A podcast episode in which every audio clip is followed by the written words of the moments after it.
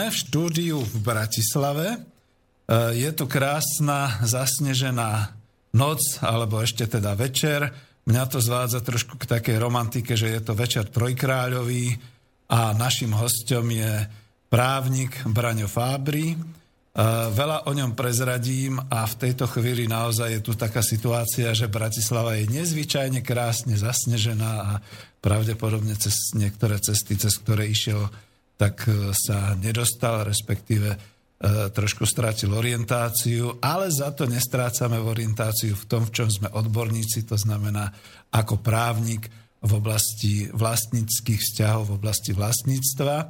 No a ja samozrejme ako ekonóm a organizačný pracovník v tom, čo e, robíme najlepšie, to znamená e, v objasňovaní a vysvetľovaní situácie ekonomickej, organizačnej na Slovensku. No a kým teda sa všetko rozbehne, tak by som vás e, aspoň takto ešte raz uviedol do relácie ekonomické rozhovory a to tým spôsobom, že e, vlastne prečo pokračujeme aj v roku 2016 e, s rozhovormi. A prečo vlastne rozhovory? No budem veľmi rád, ak táto relácia bude plynúť bez polemík, kde by sme sa navzájom presviečali o svojej pravde. Bude však zaujímavé a poučné dozvedieť sa viac k problematike, e, podhaliť nejaké pozadie a prípadne pozrieť sa pravde do tváre to tak trošku v úvodzovkách uvádzam, ale myslíme to vážne. A na to, ako je na tom predovšetkým slovenská spoločnosť, ako je na tom Európa, prípadne ako je celkovo na tom ľudská spoločnosť. No a ja vás poprosím, e, milí poslucháči, O chvíľu vám oznámime tie naše tradičné telefónne čísla a mailovú adresu. Volajte a píšte, ale nezabúdajte, že vždy tu máme hostia, ktorého chceme predovšetkým vyspovedať, dozvedieť sa viac, dozvedieť sa od neho ako od osobnosti a odborníka v danej oblasti, ako to teda vyzerá, aký má on náhľad na vec a čo by odporúčal, respektíve ako to vidí. Nemáme chuť sa hádať a presviečať hostia o svojom názore, respektíve aj vždy vidíte, že či tu už bol profesor Stanek, alebo či to bol makroekonom Marian Vítkovič, tak ja som si potlačil to svoje ego natoľko, že som maximálne položil otázku dve. A potom som počúval a keď sa vyskytlo niečo, čo ma veľmi, veľmi zaujalo, tak som si to potom zaradil do tej relácie ekonomická demokracia, E, tu, keď mám ešte trošku času, medzi tým host už prišiel, takže o chvíľu ho privítame, nech sa trošku, e, dá sa povedať, e, aklimatizuje.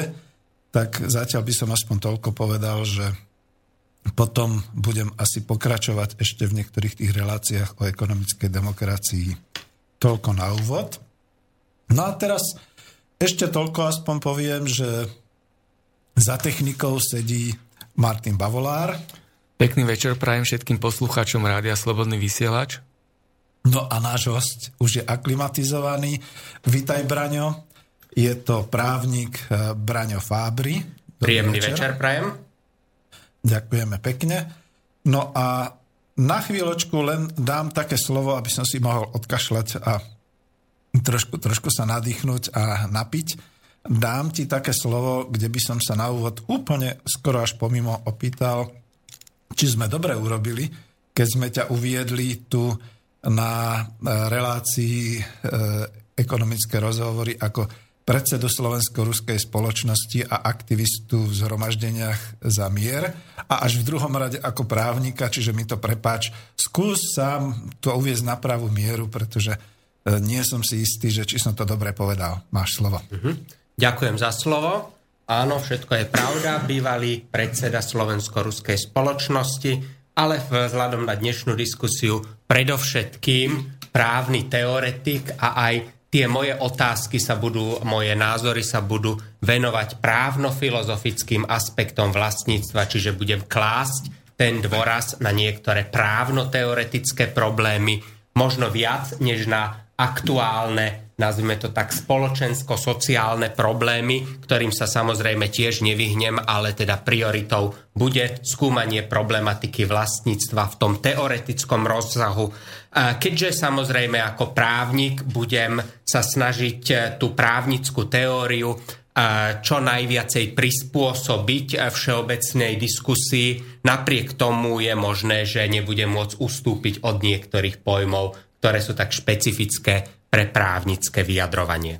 E, ďakujem pekne. Veď o to ide, že toto je relácia ekonomické rozhovory, kde skutočne snažím sa pozývať osobnosti slovenského ekonomického a spoločenského života, aby sa vyjadrovali presne k týmto témam hospodárstva, sociálnej situácii, ekonomickej situácii na Slovensku a vo svete. Mali sme tu makroekonómov, ja sám sa pokladám skôr za takého organizačného pracovníka mikroekonóma, ale som rád, že si tu ako právnik, ktorý veľa tých prác písal a veľa vlastne ako tých, ani nie diskusí, ale prezentácií mal, či už tak, ako sme sa poznali cez inštitút ASA, kde si mal aj naozaj tú reláciu o TTIP, ale aj mnoho ďalších. A dnes tá relácia je nazvaná ako vlastníctvo, vlastnícke vzťahy, takže toto bude taká tá naša základná téma. A ja medzi tým ešte, kým sa úplne do toho pustíme, vám oznámim, že môžete volať na telefónne číslo 0944 462 052, to je mobil bratislavský, alebo mailujte nám na e, adresu studio zavináč slobodnyvysielac.sk Ja vás však poprosím a zdôrazním, že budem rád, keď to budú otázky k tejto téme, tak ako sme sa vyjadrili. A dúfam, že e, budete trošku rešpektovať tú potrebu e, rozbehnúť túto našu tému tak tou polhodinkou a potom nám necháte nejaký čas na záver, nejakých 10-15 minút, aby sme tému uzatvorili. A medzi tým, vzhľadom k tomu, vidíte, že s chlapcami si týkám a nakoniec ja som najstarší, keby sme spočítali ten priemer, tak výrazne ma chlapci omladili tým pádom, takže budem rád, keď sa dozviem aj ako od mladej slovenskej krvi názory na súčasnú situáciu a hlavne teda na to vlastníctvo a vlastnícke pomery a vzťahy. A vrátim tým pádom slovo naspäť Braňovi a poviem tak, že ja som si nejaké otázky aj pripravil, ale tie ani nedám. Tie dám jedine v takom prípade, keby si povedzme potreboval, že sa zastavíš a povieš tak a teraz mi polož nejakú.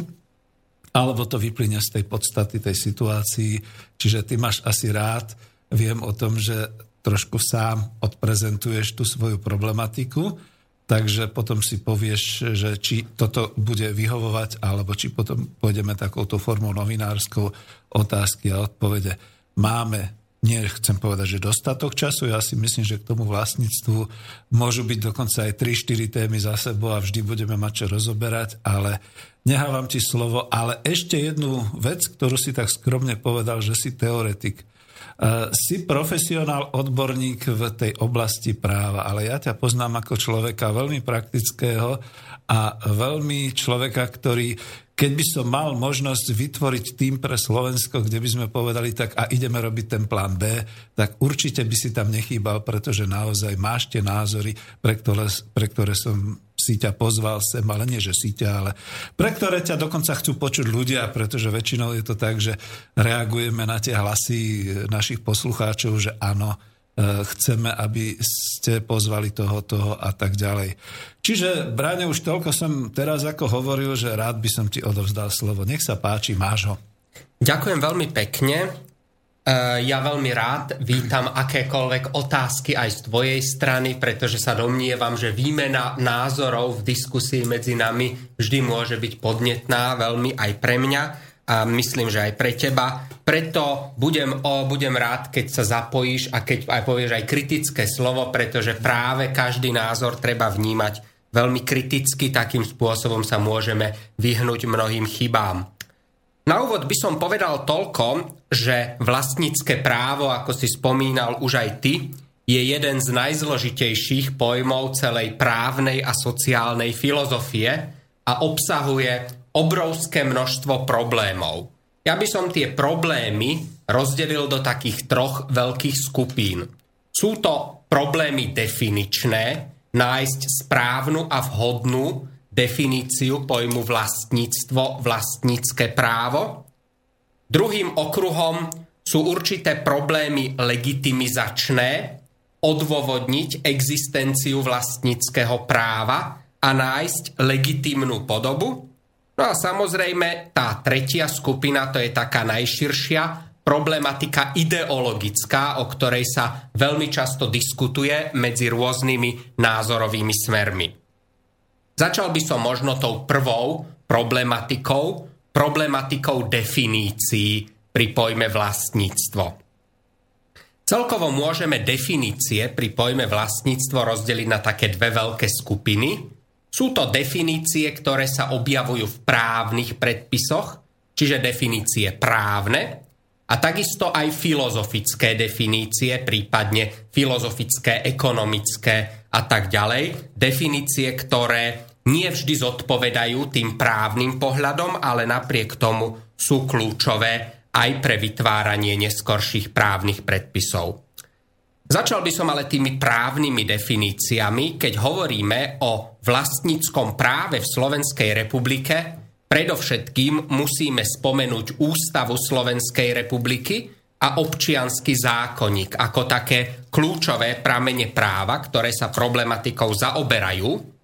V ústave je vlastnícke právo uvedené v článku 20 pričom sa spomínajú niektoré definičné znaky vlastníckého práva, predovšetkým rovnosť všetkých foriem vlastníctva, zaručenie dedenia, záväzok vo vlastníctve, problematika vyvlastnenia. Avšak taká najúcelenejšia definícia pojmu vlastnícke právo, ktoré ktorá sa objavuje v občianskom zákonníku, tak tá je v článku v paragrafe 123 občianského zákonníka, kde sa hovorí, že vlastník je v medziach zákona oprávnený predmet svojho vlastníctva držať, užívať, požívať jeho plody a užitky a nakladať s ním. Táto definícia je dôležitá už preto, že odráža istý európsky vývoj. Vychádza totiž z rímsko-právneho chápania vlastníctva, ktoré bolo charakteristické štyrmi základnými právami, vytvárajúcimi pojem vlastnícke právo. A to je právo vec držať, po druhé právo vec užívať, právo po tretie právo požívať jeho plody a užitky No a po štvrté, nakladať s ním. Ono samozrejme v latinčine to znieje vždy lepšie. Jus possidendi, jus utendi, jus fruendi a jus disponendi. Tieto štyri základné súčasti vlastníckého práva sa vytvorili už v rímskom práve a tvoria aj súčasť našej občiansko-právnej definície vlastníckého práva, ale aj súčasť definícií v mnohých iných právnych poriadkoch. Mohli by sme spomenúť vlastne európske právne poriadky. Tá kontinentálna právna kultúra vychádzala z tohto rímsko-právneho chápania vlastníckého práva. Je samozrejme dôležité spomenúť aj niektoré ďalšie aspekty, ktoré už sú uvedené v ústave. V článku 20 odsek 3 sa hovorí napríklad o vlastníctve ako o záväzku. To je tiež veľmi dôležité, pretože vlastnícke právo býva obvykle chápané ako určité subjektívne právo, ako určitá možnosť subjektu správať sa istým spôsobom. Avšak to, že je vlastnícke právo chápané aj ako záväzok, má nesmierne dôležitú úlohu pre jeho celkové postavenie a vnímanie. Nuž a ústava hovorí, že ho nemožno zneužiť na újmu práv iných alebo v rozpore so všeobecne chránenými záujmami chránenými zákonom. Takže táto charakteristika vlastníctva ako záväzku je dôležitá aj preto, aby sme sa vyhli niektorým nepresnostiam, prípadne aby sme to vlastnícke právo nechápali len ako možnosť využívať a zneužívať, nakoľko i v rímskom práve súčasťou práva užívať veci, práva jus utendi, bolo aj právo jus abutendi, čiže právo zničiť vec, zneužiť vec. Takže tu je článok 20 odsek 3 veľmi dôležité. I keď na druhej strane treba povedať, že prostredníctvom tohto ustanovenia sa samotný obsah vlastníckého práva trošku komplikuje, pretože to absolútne alebo to totálne chápanie vlastníckého práva prestáva byť použiteľné, hoci sa v mnohých tých tzv. filozofických smeroch objavuje. Ja by som teda prešiel od týchto e, právnych definícií k filozofickým definíciám, ktoré sú tiež veľmi dôležité. No a oni boli v mnohom aj určujúce neskôr pre tie právne ponímania. Pokiaľ ide o tie filozofické smery? Hej, hej, uh, veľmi rád, keď budeme potom pokračovať tými filozofickými a ďalšími, ale uh, tu uh, len za to som tak trošku ako prerušil, pretože to sú možno novinky pre nás po 26 rokoch budovania toho nášho kapitalizmu, že sa dozvedáme, že v ústave je aj nejaké právo záväzku, respektíve, že je tam aj záväzok a že dokonca takto sú členené tieto štyri formy tej e, držby, alebo teda toho práva kontinentálneho rímskeho. Lebo dobre, ja som obyčajný obchodník, ekonóm, vzdelaný, čiže tiež tomu takto rozumiem a tiež som to rozoberal, ale za tých 26 rokov od toho roku 89 a som škaredý, že len toto používam, to mi potom ako na to povie, že len jedna etapa sú iné etapy a je to rôzne ešte rozložené filozoficky, ideologicky alebo tak ďalej. V tejto horúcej súčasnosti pociťujem, nielen ako občan Slovenskej republiky, ale aj tak celkom ako človek vzdelaný a na druhej strane človek, ktorý je časťou ľudu, že využíva sa hlavne to právo nadobudnúť majetok, to právo zužitkovať z neho tie plody, dokonca možno aj to právo zničiť majetok, ale nikde tam nevidím tú časť tých záväzkov, a teraz ako je tá otázka, že či chceme ísť hneď už teraz do tohto smeru, alebo myslí, že to o, o, potom ešte vlastne nejakým spôsobom sa k tomu vrátime a budeme pokračovať e, v, to, v tej filozofii, pretože to je skoro, by som povedal, bomba. Bomba v tom zmysle, že nikto tých našich podnikateľov, a teraz poviem aj škaredo, a podnikovcov, a predsa by to mali vedieť aj zahraničné spoločnosti, ktoré k nám prichádzajú, ako si nepoučilo Slovenskej ústave a o tom, že je to tam takto uvedené. Hm, jasné, no. Pokiaľ ide o vlastnícke právo, vlastnícke právo bolo po 89. roku možno trošku e, deifikované mnohými, e, mnohými zástancami tohto inštitútu. Samozrejme, už samotné zaradenie vlastníckého práva do našej ústavy, do článku 20, je samo o sebe veľmi významným počinom, pretože toto vlastnícke právo bolo zaradené medzi základné ľudské práva a slobody do druhého oddielu v druhej hlave, wow. medzi základné ľudské práva a slobody, zatiaľ čo iné hospodárske a sociálne práva majú svoj vlastný oddiel. Čiže v podstate právo na ochranu zdravia alebo sloboda podnikania a mnohé iné majú svoj oddiel, ktorý sa nazýva hospodárske a sociálne práva. Čiže ono, chápanie vlastníctva po tom 89. roku sa vyznačovalo možno niekedy až takým nekritickým postojom k tej stránke práva, k tej stránke možnosti. No a mnohokrát bolo aj vedené tou ideou, že e, vlastníctvo samé o sebe alebo súkromné vlastníctvo najmä pomôže vyriešiť mnohé problémy, čo sa nevždy naplňalo. Pričom ale tá stránka, to chápanie vlastníckého práva ako záväzku, to je určitým naplnením aj predstavy slobody, ktorá sa objavovala v istých filozofických smeroch, napríklad v rámci toho kantovského chápania slobody. Už sloboda bola chápaná nielen ako možnosť konať právo na všetko, ale bola sloboda chápaná skôr aj ako nejaká autonómia, ktorá znamená, že budem e, chápať svoju slobodu ako záväzok. Čiže toto nie je teória, ktorá by sa vytvorila v 20. storočí, ale tento ponímanie slobody na jednej strane ako slobody vzťah právo na všetko versus sloboda ako záväzok tu bola diskutovaná v celom novoveku. napriek tomu v našej ústave je dobré, že sa presadilo aj to chápanie vlastníctva ako záväzku, i keď súhlasím s tebou, že mnohokrát je podceňované práve toto ustanovenie článku 20 odsek 3. No veľmi, pretože to nie, že by som teraz, to som tak nahral, zdramatizoval, že wow, o tom sme nevedeli, pretože za tých 26 rokov sme sa ako si odnaučili a skutočne sme akoby nevzdelanci, všetci, včítane generálnych rejiteľov, podnikateľov, vlastníkov, podnikavcov, že nevnímame, že vlastne to vlastníctvo je záväzok. Všetci to vnímajú ako teda tu, ten kus slobody.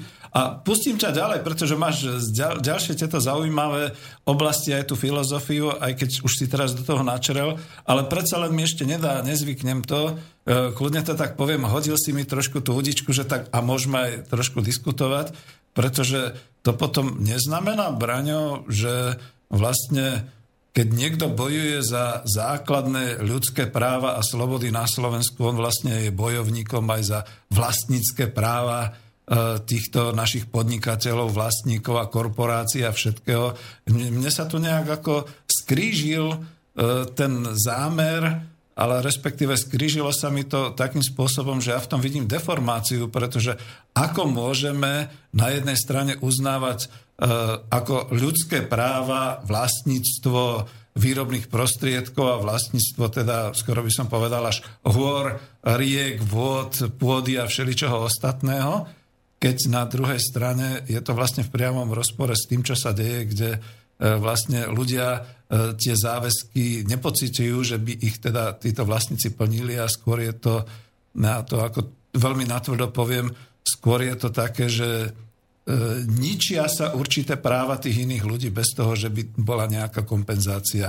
E, dosť som to možno ako tak zamotal, ale toto by asi všetci poslucháči takto zareagovali, pretože asi mnohí počuli prvý raz, možno som len naivný, že aha, sú tam nejaké záväzky a druhé, čo počuli asi poprvý raz niekde z úst odborníka, že právo vlastniť je základné ľudské právo. Ja si myslím, že právo na život a právo na e, neviem čo všetko už v, rámci ľudských práv, na slobodu prejavu a tak ďalej je základné ľudské právo. Ešte, aby som dlho nekecal, No tak to znamená potom, že právo na život a právo na vlastníctvo sú rovnocené v tomto prípade ako ľudské práva?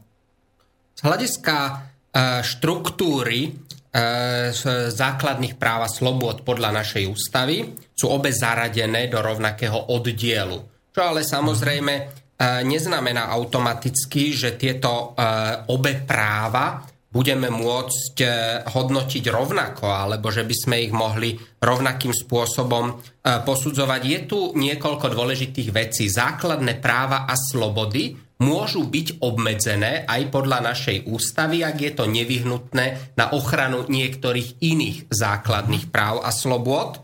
Základné práva a slobody teda možno obmedziť zákonom.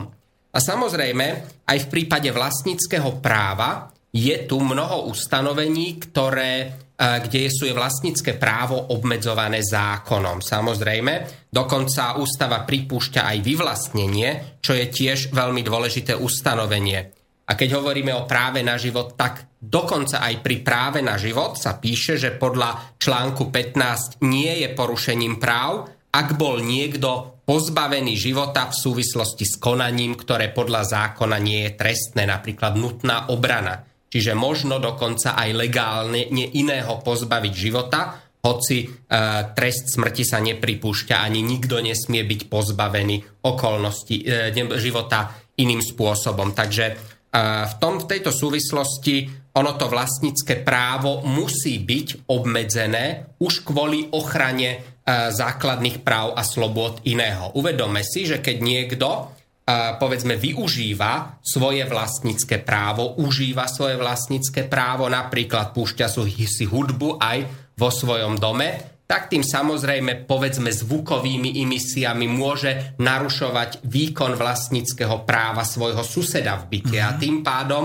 vzniká tu rozpor záujmov dvoch subjektov, dvoch vlastníkov, ktorí chcú užívať vlastnícke právo. Čiže vlastnícke právo musí byť nevyhnutne v takomto prípade obmedzené, keď e, je vykonávané spôsobom, ktorý narúša základné práva a slobody iných či už vlastnícke právo alebo iné práva ďalších subjektov. E, ďakujem pekne. To už sme asi sa trošku posunuli ďalej, pretože ja som taký veľký bojovník o tie výrob, práva vlastniť výrobné prostriedky a podobne.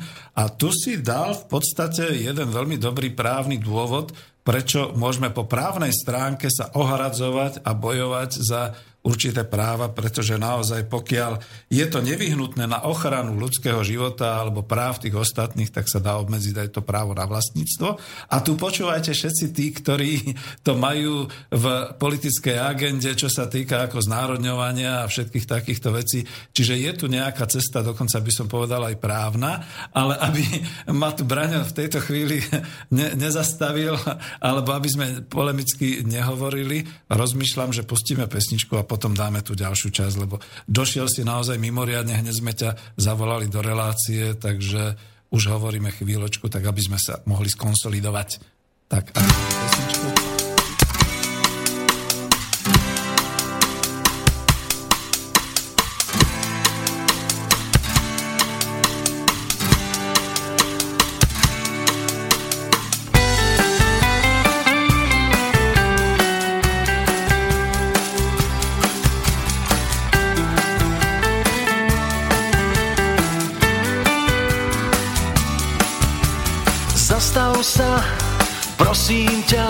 Človeče dobrý,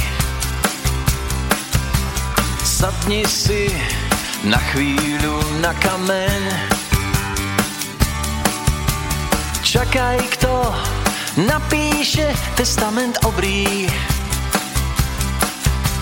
Zľahka si spomínaj na ten deň, na ten deň, na ten deň.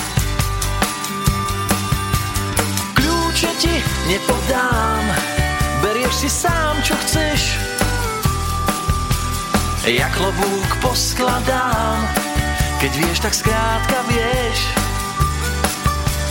Kľúče ti nepodám, berieš si sám, čo chceš.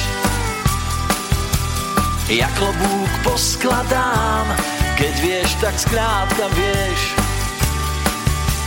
Život si obliekol najnovšie saká. A srdce na meko len čaká. A čaká, hm, čaká.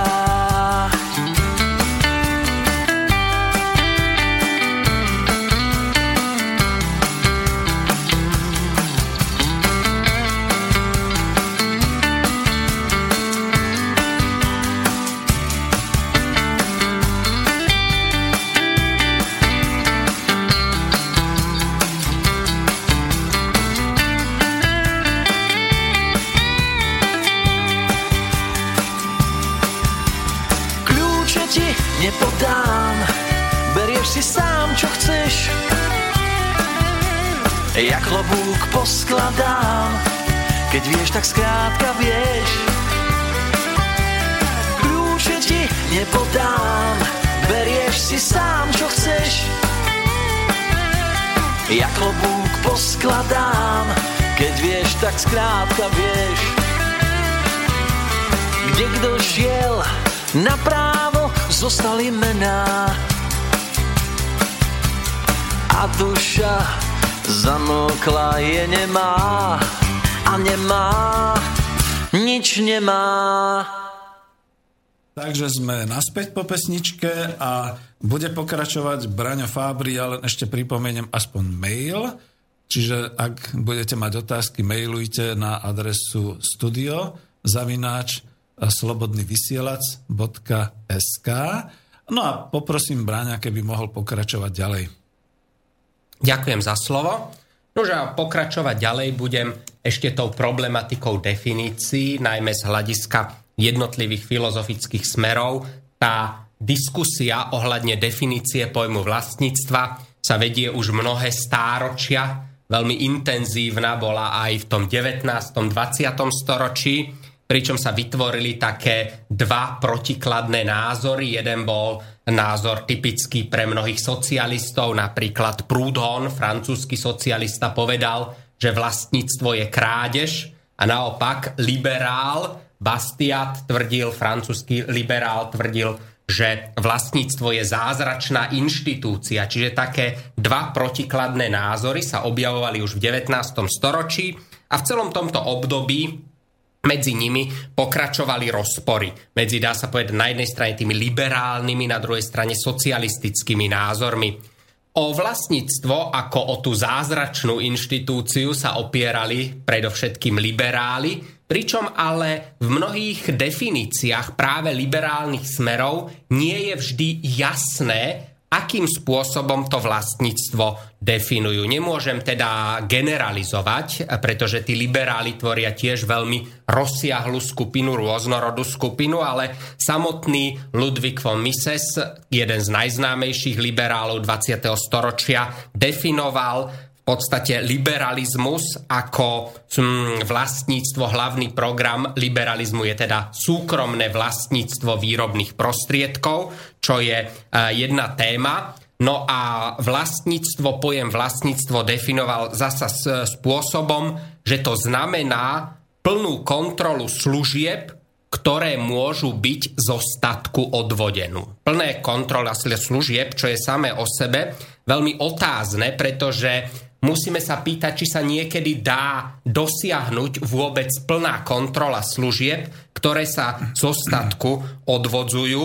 Táto plná kontrola je navyše často spájaná skôr s pojmom držba, pretože kontrola veci a vlastnícke právo oni spolu súvisia, pretože súčasťou toho vlastníckého práva je aj právo vec držať ale aktuálnu kontrolu nad vecou označuje skôr držba. Držba, ktorá samozrejme znamená kontrolu veci a aj vôľu vec držať.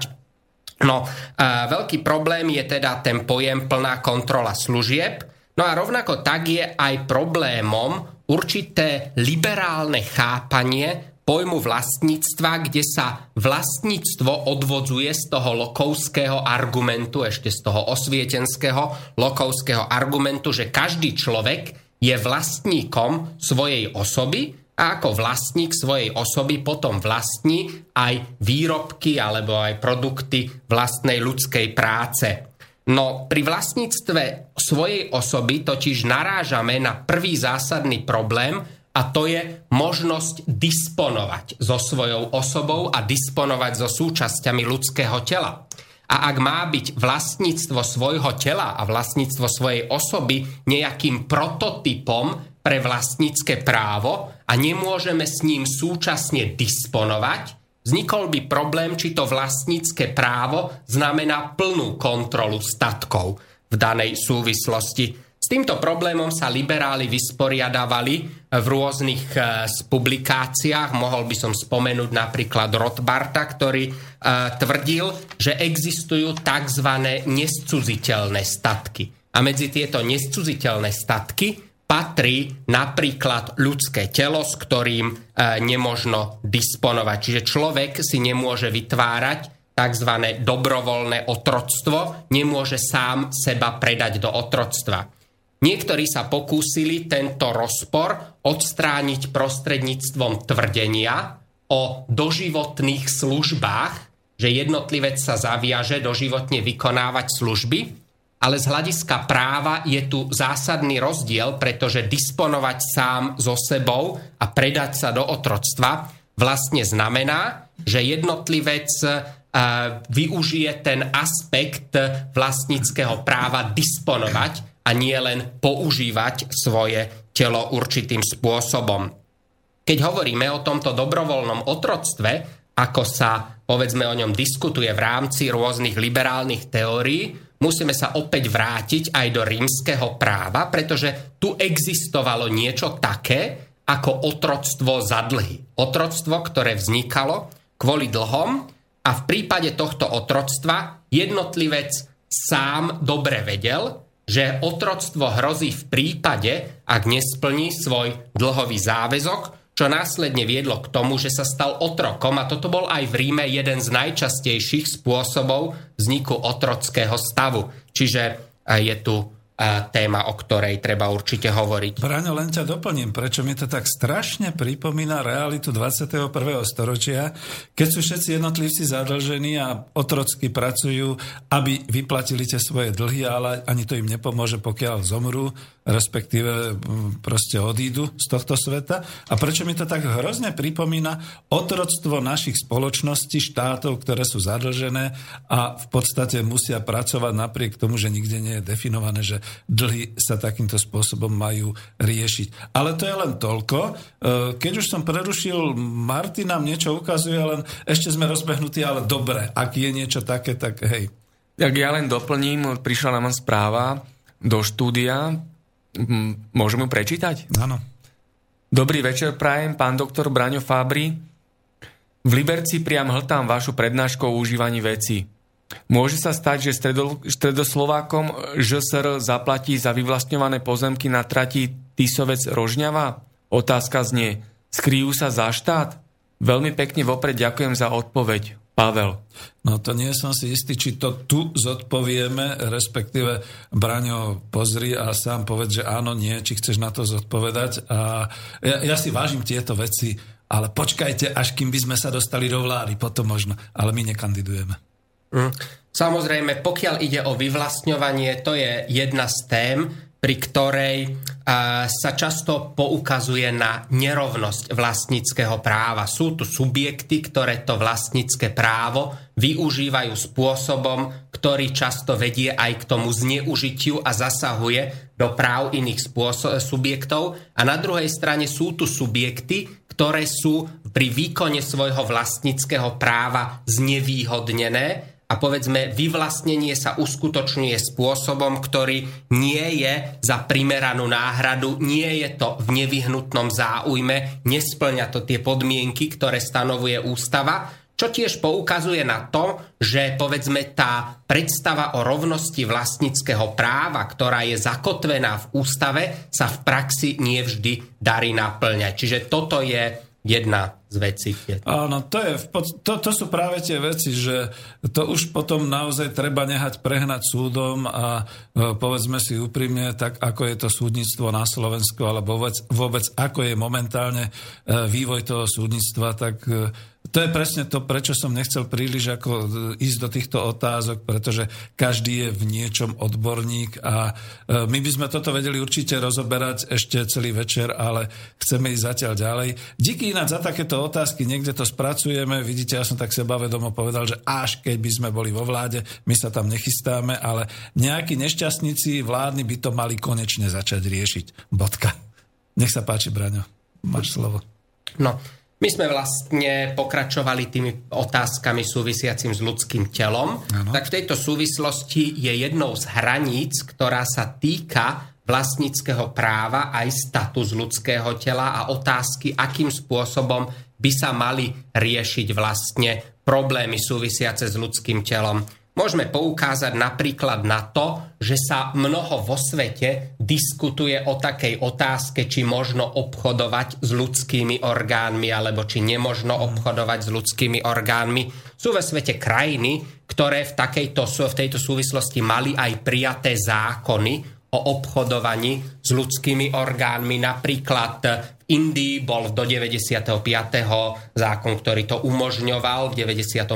zakázané na Filipínach do roku 2008 existovala takáto možnosť obchodovania s ľudskými orgánmi, pričom sa argumentovalo takou ekonomickou teóriou vlastne výnosy a náklady na jednej aj druhej strane. Napríklad na jednej strane Existujú tu subjekty, ktoré e, majú veľké množstvo peňazí a sú pre nich predstavuje viacej výnosov než nákladov to, keď si zaplatia transplantáciu a na druhej strane sú tu rolníci umierajúci od hladu, pre ktorých eh, darovanie obličky, povedzme, alebo predaj obličky znamená jedinú záchranu pred hladom a potom sa na základe analýzy výnosov a nákladov argumentovalo, že viacej výnosov na oboch stranách hovorí v prospech toho, že je potrebné povoliť obchodovanie s orgánmi. Takáto diskusia sa viedla na základe tej ekonomickej analýzy práva, pričom ale v tejto súvislosti možno nevždy sa docenili také otázky, ako je napríklad hodnotenie ľudskej dôstojnosti, hodnotenie Presne. ľudskej slobody. Či takéto hodnoty možno posúdiť z hľadiska výnosov a nákladov a či je niekto, kto si trúfne ohodnotiť výnosy a náklady ľudskej dôstojnosti. E, to sú otázky, kde už je oveľa ťažšie, čo si také e, e, prezumovať. No a Samozrejme, tá ľudská dôstojnosť je zvlášť závažná a diskutovaná téma, pretože ono, keď spomenieme tú kantovskú formuláciu, keď už som pri tej filozofii, tak hovorí sa o tom, že ľudská dôstojnosť, tá druhá formulácia kategorického imperatívu hovorí, že s človekom treba nakladať ako s cieľom, nikdy nie len ako s prostriedkom. A to znamená, keď sa jeden človek stane prostriedkom na záchranu života toho druhého, to je tiež niečo, čo je v rozpore s kategóriou ľudskej dôstojnosti. Ako to rozviesť z hľadiska výnosov a nákladov, to je problém mnohých tých škôl, ktoré sa zastávajú prístupu ekonomickej analýzy práva. To je pomaly aj o tých hraniciach, kam by sme mohli zabudnúť. Ale nechám ti slovo jedno jediné, že ja viem, že ja som vyštudoval ekonómiu a obchod a manažment a podobné veci, ale vždy tvrdím, že pre Boha živého nerobte z ekonómov a z ľudí, ktorí teraz rozhodujú o svete, jednostranných debilov, ktorí jednoducho budú rozhodovať len podľa nákladov a výnosov, pretože ten ľudský rozmer a to, čo si spomínal vlastne, nielen tá dôstojnosť, ale aj tie emócie a tie veci, to je nejaký štvrtý rozmer ekonomiky, e, do ktorej v podstate žiaľ Bohu títo finančníci vôbec nevidia a tu ich pokladám naozaj za takých neandertálcov, ktorí tomu nerozumejú. Ale to je bodka, to som len pridal k tomu, že tu už sa začínajú točiť až porušovať tie hranice neviem čoho všetkého.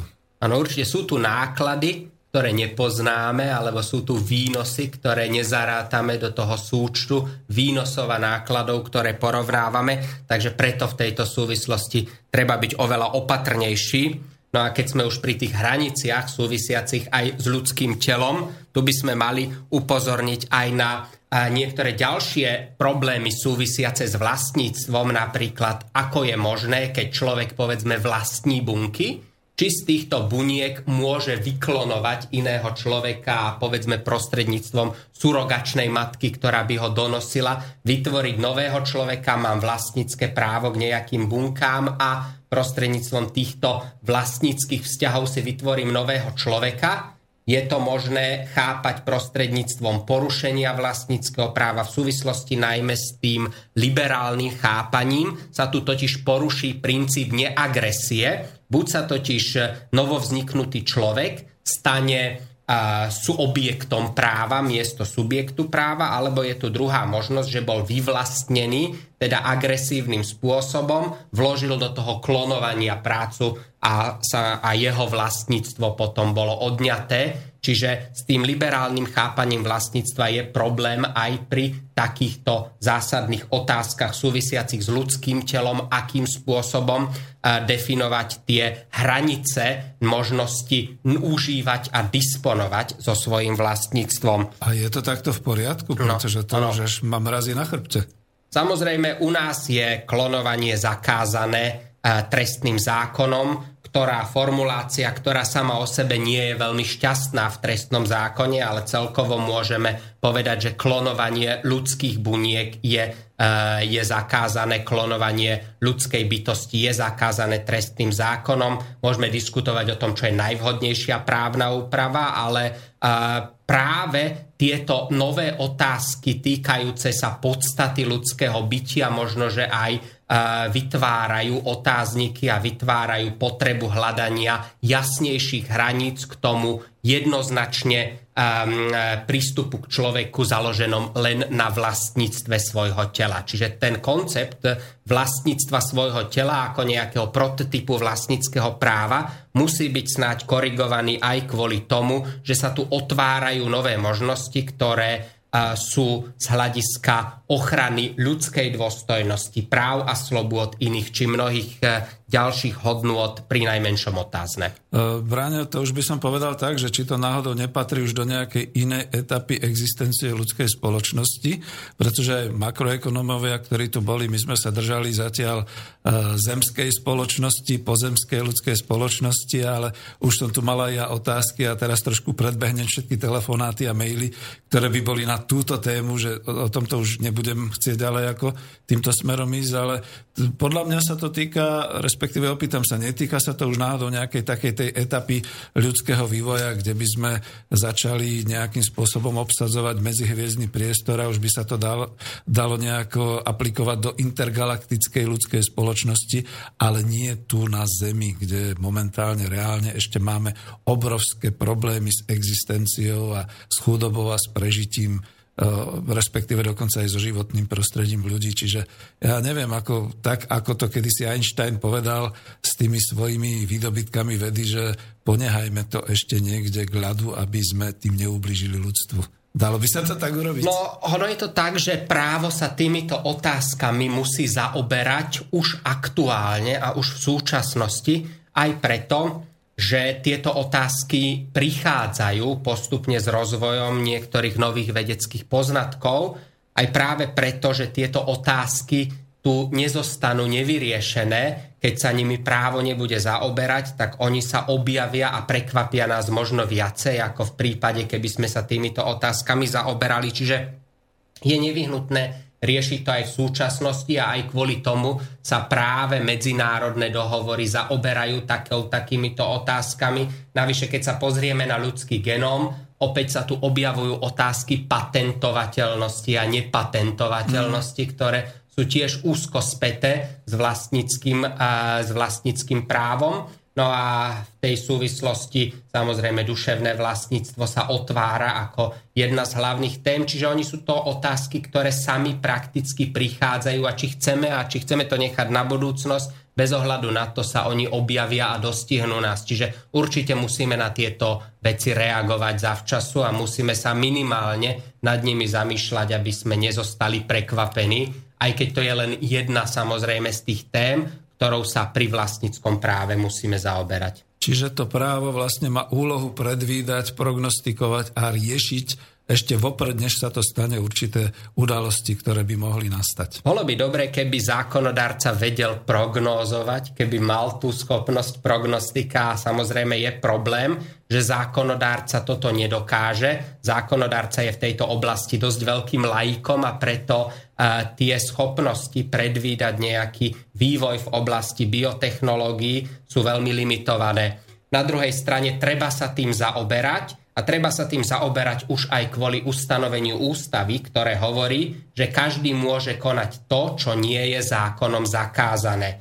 Pri tejto koncepcii práva, otvoreného práva, ktoré teda je chápané ako právo, pri ktorom by vlastne všetko, čo nebolo zakázané by malo byť dovolené. Pri takomto, v takomto chápaní práva by sa objavili naozaj vážne problémy pri nových biotechnológiách a teda musíme sa pozerať, musíme sa pozerať na to, či sa nemáme na právo pozerať aj cez medzery alebo medzery v právnom poriadku. Rozhodne sa tým musíme zaoberať, aj keď si nerobím ilúziu o tom, že by zákonodárca dokázal predvídať vývoj v oblasti biotechnológií.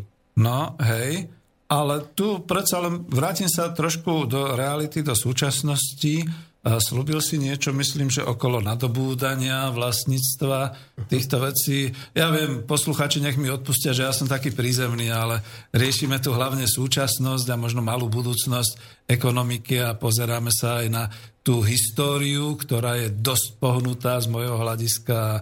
Toto bude asi naozaj veľmi do praxe orientované. Jasné. Ono, pokiaľ ide o vlastnícke právo, ako si správne poznamenal, jedným zo zásadných problémov pri riešení otázok súvisiacich s vlastníckým právom je spôsob jeho nadobúdania. Aha. Ako právo rozlišuje samozrejme mnohé spôsoby nadobúdania vlastníckého práva. Ja ich tu nebudem teraz všetky vymenovať, oni sa dajú deliť podľa toho, či ide o originárny alebo derivatívny spôsob, či ide medzi živými alebo pre prípad smrti a podobne. Avšak existuje tu e, taká dôležitá otázka, či niektoré z týchto spôsobov nadobúdania vlastníckého práva môžeme považovať za spôsoby, ktoré vyvolávajú nové otázniky, pretože dnes už je tá prvotná okupácia, teda prvotná okupácia veci, veci, ktorá predtým nemala e, žiadneho vlastníka, málo pravdepodobná, skôr je tu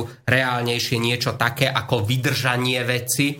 Rovnako tak vlastnícke právo veľmi často vzniká za na základe zákona alebo na základe rozhodnutia štátu a pochopiteľne máme tu veľmi širokú oblasť zmluvných vzťahov, pričom tie zmluvné vzťahy, oni sú e, celkovo vychádzajú z predstavy o slobode jednotlivca, o rozhodovaní jednotlivca v danom konkrétnom prípade a často sa opierajú o predstavu dobre informovaného jednotlivca. To v niektorých oblastiach samozrejme môže platiť, a v niektorých oblastiach to ale samozrejme neplatí. Napríklad v oblasti medicíny predstava o tom, že je tu dobre informovaný jednotlivec, ktorý môže niečo nadobúdať alebo niečo nejakým spôsobom uskutočňovať vlastné právne úkony, tá sa nedá vždy naplniť. Takže z hľadiska tých zmluvných vzťahov narážame na problém, akým spôsobom máme tieto zmluvné vzťahy chápať,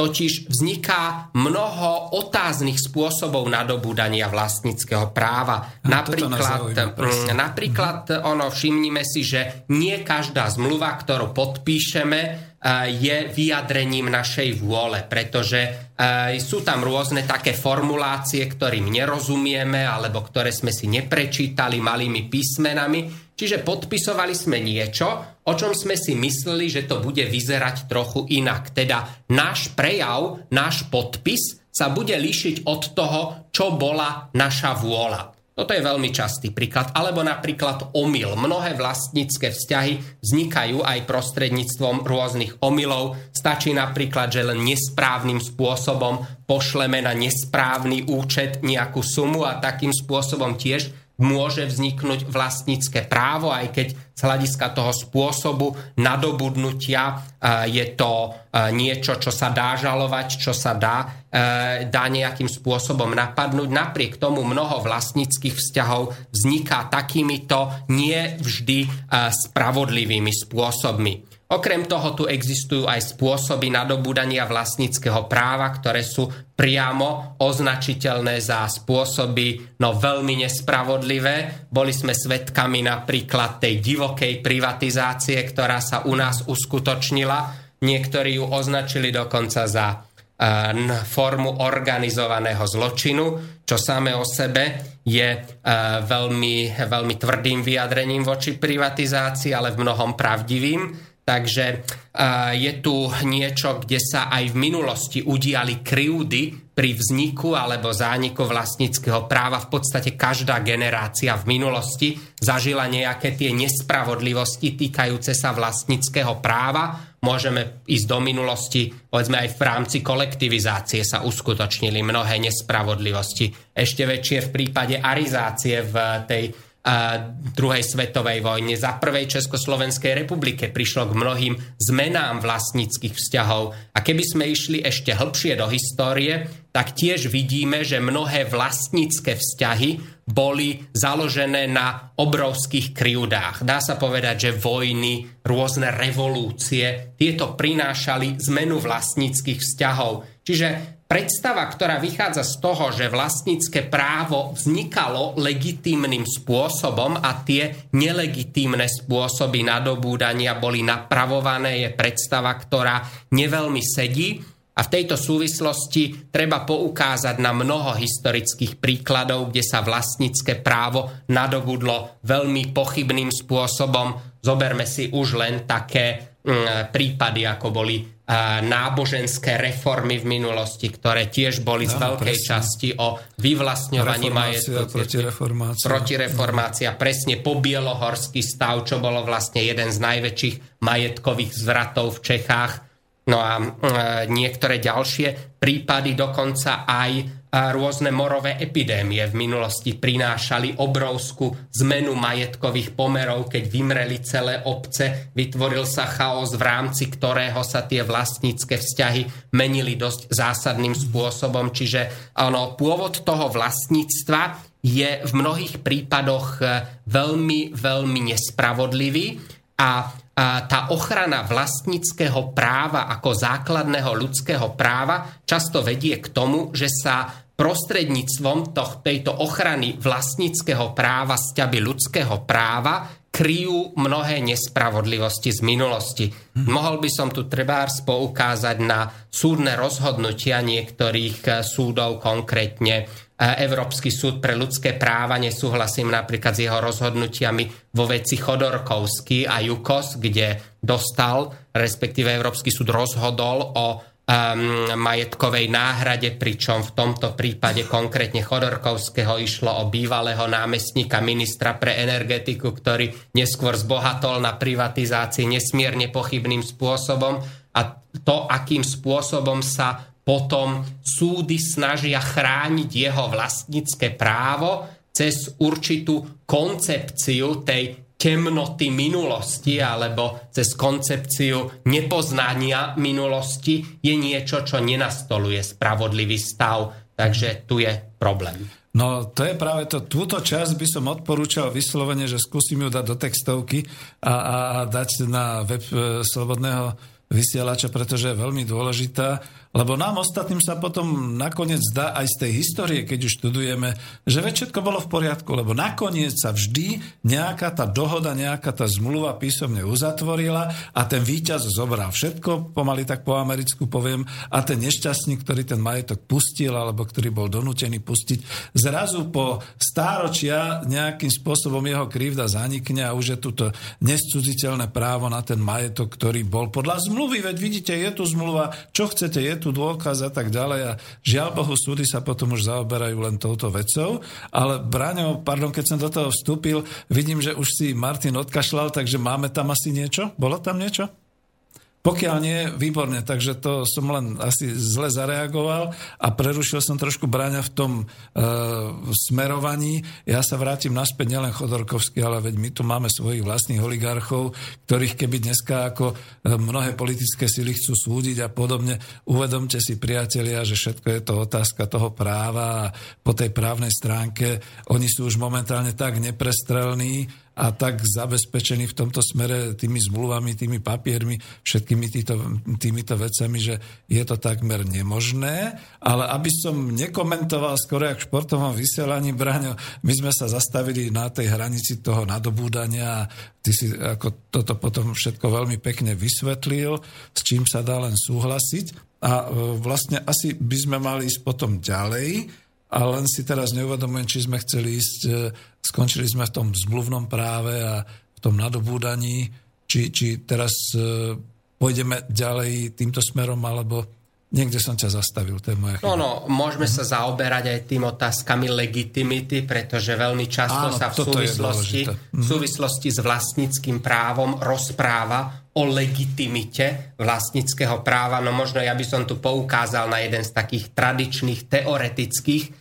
výkladov tej legitimity, ktorý sa objavil povedzme v konzervatívnych teóriách 19. Mm. storočia keď na základe legitimity vlastníckého práva bola zdôrazňovaná absolutistická monarchia a legitimizovaná absolutistická monarchia, pretože absolútny vlastník vláji bol panovník. Čiže podľa názorov, ako napríklad názorov von Hallera z 19.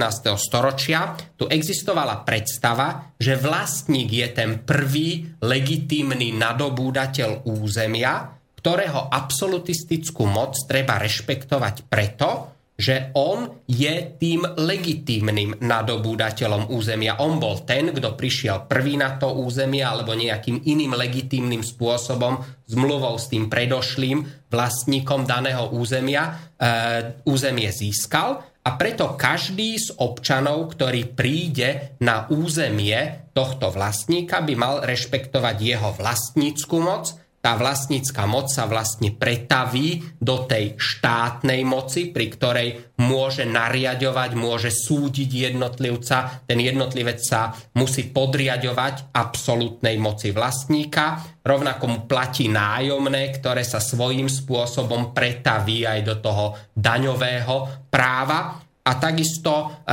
keď sa mu nepáči, tak môže opustiť ten štát, čiže ak sa ti nepáči na tomto území absolutistický monarcha, kde má vlastnícke právo k celému územiu, tak samozrejme aj tvoj, uh, tvoj uh, právny status bude tým poznačený, pretože ty si na území niekoho iného, ktoré je vlastníctvom panovníka a preto musíš respektovať panovnícku moc. Pochopiteľne mnohí z demokratických pozícií napádali tento e, pojem vlastníckého práva, ako ho chápal von Haller. A tu sa vnúcuje samozrejme otázka, či je možné z demokratického hľadiska napádať vlastnícke právo vlastníkov veľkých koncernov alebo vlastníkov mnohých iných eh, veľkých majetkov, pretože tá teória von Hallerova o legitimite panovníka ako legitimite vlastníka bola e, teóriou, ktorá bola odmietnutá aj dokonca mnohými zástancami liberálnych smerov. Áno, to je veľmi dobrá pripomienka, pretože práve som mal na jazyku takú otázku, že no ale veď tá legitimita toho vlastníctva tých panovníkov a tak ďalej. To je len nedávna minulosť, to sa niekde odohrávalo od nejakého stredoveku, eh, ani nie od staroveku, pretože tu bola vlastne celá tá časť eh, z toho sťahovania národov a tu sa vlastne národy tvorili postupne cez e, tieto feudálne panovnícke územia, kráľovstva a tak ďalej. Až Dodnes to republiky. pretrváva. Hej. A tu ako keby sa zrazu tá logika zastavila, že teraz keď už povieme, že my vieme, ako sa to nadobúdalo a aké to bolo mocensky prinútené a vojnami a všetkými takýmito e, vlastne násiliami zorganizované, to, že vlastníctvo prešlo k niekomu inému a podobne. A zrazu tu máme novovek a zrazu tu máme 20. storočie a potom vlastne tvorba tých všetkých korporácií, finančného kapitálu a podobne. A znovu nám tu niekto tvrdí, že to je v poriadku, že nadobudnuté to bolo legitímne a tak ďalej. A tu sa potom človek dostane do takej nelogickej súvislosti, že tam sa to stalo takto a všetci uznávame, že to bolo zlé, napriek tomu to platí, dneska sa to deje takto a zrazu je to dobré. A prečo je to dobré? Len preto, že nejakým spôsobom vznikala nejaká korporácia, ktorá získala e, tú držbu a už, už je to na väčšie veky vekov. Amen. Áno, to je tá otázka, chápania vlastníckého práva ako prirodzeného práva, ako nejakého ľudského práva, ktorá pomáha e, pokryť aj mnohé nespravodlivosti z minulosti. Snaď by som tu upozornil ešte možno na niekoľko takých vecí. V mnohých krajinách sveta platí dodnes napríklad, že vlastníkom všetkej pôdy je panovník. Ako v mnohých týchto britských e, bývalých kolóniách platí dodnes aj Británii, že panovník je vlastne vlastníkom všetkej pôdy. V Izraeli je to panovník všetkej pôdy. A e, teda dokonca tá teória o legitimite by sa dala dneska veľmi dobre oživiť. Každý, kto by chcel na základe tej legitimity vlastníckého práva argumentovať v prospech absolutistickej monarchie, ak by sme trvali na tom vlastníctve súkromného vlastníka ako na niečom, čo nemožno obmedziť a čo je absolutistické vo vzťahu k veci. Čiže naozaj si tu musíme položiť otázku. V mnohých krajinách sveta je panovník alebo prípadne štát vlastníkom všetkého územia, či znamená, že to e, vlastníkom všetkej pôdy, či to znamená automaticky, že tento vlastník môže absolutisticky rozhodovať o danej o daném území, o danej pôde, tam je už trošku problém. To bola tá otázka legitimity, ale teraz ako naozaj z praxe, e, mňa nejaký profesor Srna na Vysokej škole ekonomickej učil práve v, tých, v tých časoch ešte socialistických o vlastníctve. Áno, jasné, bola tam presne tá marxistická definícia, že vlastníctvo je vlastne spoločenský vzťah a nadobúdanie a prenášanie vlastníctva a všetky tieto veci, to je vecou naozaj tej dohody, tej spoločenskej nejakej zmluvy a podobne. Ale on povedal jednu vetu, vidíte, profesor Srna už je asi niekde na nebesiach, aj keď som nie ja veriaci, ale už, už by bol veľmi starý. Ak žije, tak by som ho rád pozdravil, že on to zadefinoval veľmi prakticky. On povedal, chlapče, ak sa dvaja dohodnú, že tvoj majetok je ich, a ak to niekde zlegitimizujú a dokážu nejakým spôsobom, tak máš smolu. Tak je to ich majetok a ty sa môžeš aj zblázniť. Jediné, čo, čomu sa e, voči tomu dá brániť, je naozaj nejak mocenský, proste e, ozbrojenie, e, brániť sa a takéto veci.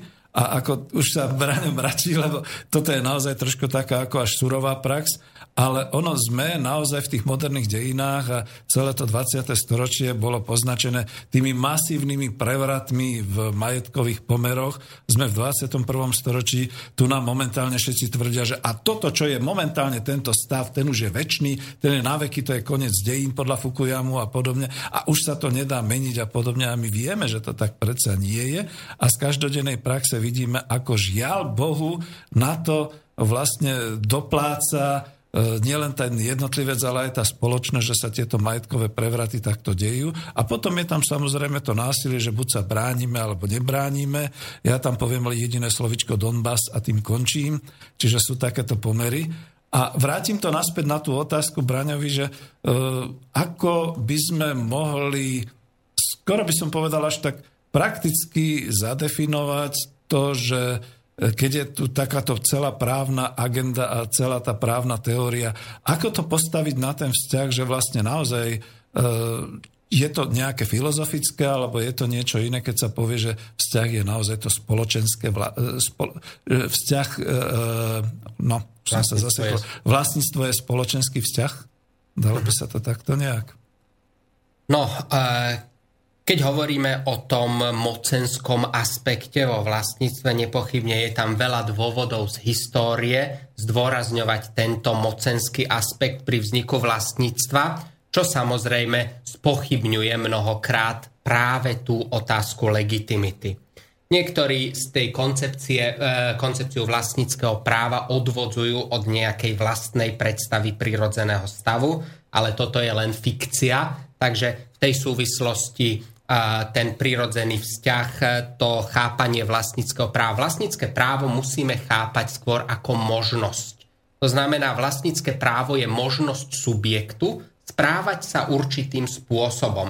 A je tu otázka, prečo bolo vlastnícke právo spomedzi ostatných vecných práv tak výhodne zaradené medzi základné ľudské práva, zatiaľ čo ostatné práva týkajúce sa veci až tak vysoko zaradené neboli. Čiže um, ono samozrejme, ako náhle sa vlastnícke pomery začnú meniť násilím, môže to viesť všelijakým následkom. Preto ono násilie nie je vhodným riešením prostriedkov, e, problémov, týkajúce sa aj vlastníckého usporiadania. Na druhej strane si uvedomujem, že niekedy to vlastnícke usporiadanie dosiahne takú hranicu, že je potrebné voči nemu vystúpiť spôsobom, ktorý sa nedá vždy odvodiť z ústavy, ale keď si spomínal ten Donbass, práve tam bolo porušenie ústavy tými protestujúcimi na Majdane niečím takým, čo viedlo následne aj k, dru- k, k konaniu, uh, konaniu tamojších obyvateľov, ktoré bolo tiež potom v rozpore s tou pomajdanskou verziou ústavy. Čiže ono je treba sa snažiť aspoň o určitú mieru legality. Ono to právo je nejaký prostriedok, ktoré zabezpečuje mier v spoločnosti. A ten mier v spoločnosti je potrebné udržovať i vtedy, keď je nespravodlivosť vlastníckých vzťahov. Samozrejme musíme sa pýtať, do akého času. Či existuje hranica keď je tá nespravodlivosť vlastníckých vzťahov natoľko neznesiteľná, aby sme odmietli aj to existujúce právo chrániace vlastníkov ako čosi nespravodlivé, voči čomu sa môžeme násilne postaviť. Čiže nie každá nespravodlivosť vlastníckých vzťahov by mala viesť k tomu násilnému odporu voči tomu usporiadaniu vlastníckých vzťahov musel, malo by to dosiahnuť takú hranicu, keď teda použijem napríklad ten známy príklad Radbruchovej formuly e, týkajúce sa prirodzeného práva a pozitívneho práva, keď by ne, tá neznesiteľnosť usporiadania vlastníckých vzťahov presiahla únosnú mieru a stala sa neznesiteľnou, v takom prípade by sme mali začať aj s tým nerešpektovaním platného práva. Tuto nemáme pripravený jingle, ale tu by sa zišiel, lebo naozaj Braňo povedal presne tú zlatú vetu, že kedy je, nechcem povedať, že prípustné, aby to nebolo na teba, ja to poviem ako redaktor, kedy je prípustné sa brániť, až keď teda nastane tá situácia toho neznesiteľného e, prejavu alebo tej neznesiteľnej aktivity, E, toho odobrania vlastníctva, respektíve toho, e, tej držby vlastníka tým, tým iným. A mal som tu dvoch makroekonomov, ktorí presne definovali, že momentálne sa e, to, celá tá makroekonomika a celé to finančné vlastníctvo vo svete zdvihlo kam si do virtuálnej reality, stráca to už vlastne tú realitu reálnej ekonomiky a vytvára sa naozaj tá situácia toho nesmierneho veľkého bohatstva vlastníkov a tej nesmiernej chudoby toho ostatného ľudstva a medzi tým ešte nejaká taká tenká vrstva, ktorá niekde prežíva. A tu už sa vytvára naozaj tá neznesiteľná situácia, kde povedzme obidvaja makroekonomovia takmer zhodne odpovedali, až som sa vystrašil, že tá hranica, ten bod zlomu nastáva niekedy teraz. To znamená v roku 2016, najneskôr 2017. A to je dobré, že ťa tu máme, pretože ako právnik môžeš presne definovať, ľudia nebláznite, poďme to riešiť po tej právnej uzmierňovacej stránke, pretože už to bublá už je to naozaj pomaly neznesiteľné a ja by som povedal presne tak, ako pán profesor Stanek povedal, tie tektonické zlomy je už vidno, z toho sa už dymí, už je to pred výbuchom, čiže treba niečo robiť. Ale zasiahol som ti tak trošku do tvojho výkladu, čiže vraciam sa naspäť, tam naozaj ten jingle patril, za to som to teda takto nejako obhájil. A moja otázka teraz nie, e, pozerám sa na Martina, či je niečo, či dáme pesničku, alebo môžeme pokračovať. Vyrušil som ťa, čiže čo je pre teba lepšie, Braňo? Môžeme dať pesničku, budeme Dáme pesničku, dobre.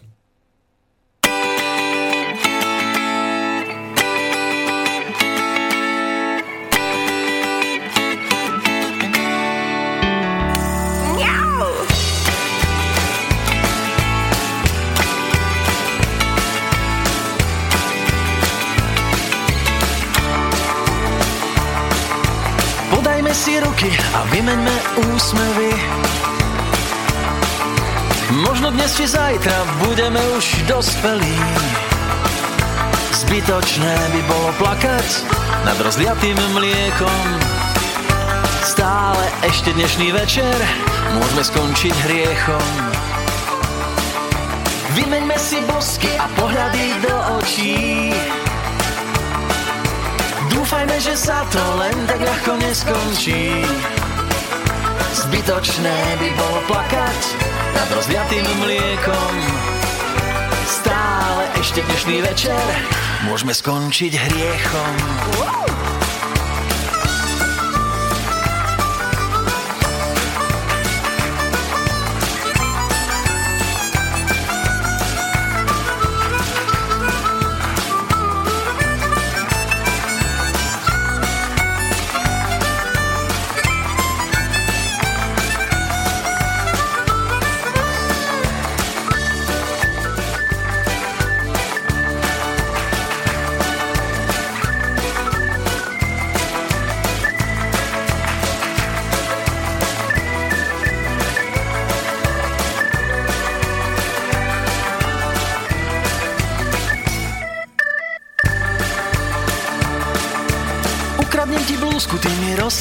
Roztrapatíš vlasy.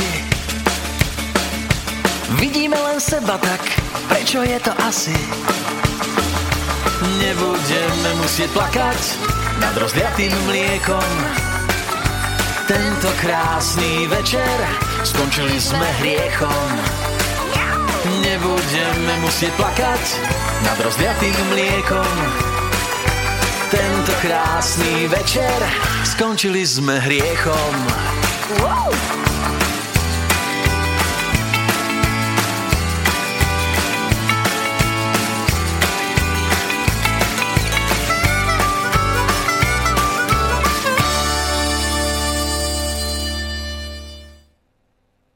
a než budeme pokračovať ďalej, predovšetkým sa zmiením o tom, že hrá nám dneska muzika Petra Kršiaka a som veľmi rád, že som ju dostal do daru a ako vidíte, presne duševné vlastníctvo Petra Kršiaka teraz používame v našich reláciách Slobodný vysielač. Je to veľmi zaujímavá muzika a chcel som sa s vami e, podeliť o ňu, aj keď som ju teda dostal výmenou teda za svoju knihu. Druhá vec je, ešte pripomeniem k tomu avízu, ktoré máme. Ono je to naozaj tak, že to geniálne avízo vymodelované, respektíve použité v tej fotografii zase od Petra Kršiaka, bolo na ten môj námed mať niečo v rukách, aby to bola nejaká držba. On to urobil tak pekne, že tam dal taký domček zelený, respektíve domček s takou nejakou flórou, aby to vyzeralo akože zelené. A to je niekedy o tých majetkoch, pardon Braňo, že ja som sa už pustil takto, že to je o tých majetkoch, kde človek tým, že je vlastníkom niečoho, možno aj osobného, tak drží vo vlastníctve, to je to právo držby a on mu ten majetok ešte povedzme, keď je to tam také zelené, aj rastie a dáva nejaké plody a podobné veci. A to vlastne je o tom, že držím som vlastníkom, sú to moje plody, ale ja sa rád podelím s ostatnými, pretože som tvor spoločenský, som človek v ľudskej spoločnosti, takže takto to chcem používať. No tak mnohí ma označujú za idealistov, takže pozdravujem vás všetkých poslucháči, berte ma ďalej ako idealistu. No a keďže je Braňo naspäť a ja som ho prerušil s tým, že som hovoril, wow, to chce jingle, čo sme sa vyprávali o tej e, v podstate nadobúdateľnosti vlastníctva, o tej legitimite, tak e, Braňo, kľudne pokračuj ďalej. Ja by som mal nejaké otázky, ale zatiaľ sa obmedzím, lebo v tejto relácii vidím, že ju budeme mať na pokračovanie. Bude aj dvojka, aj trojka, keď budeš súhlasiť. V tejto relácii ťa necháme zatiaľ teda ďalej, skoro by som povedal až tak e, osvetovo a možno až teoreticky e, nám niektoré veci objasniť. Máš? Môžeme ďalej? Ďakujem pekne. No samozrejme, ja radšej budem diskutovať, pretože v diskusii sa vždy objavia tie kritické body každej teórie aj tých mojich názorov oveľa jednoduchšie.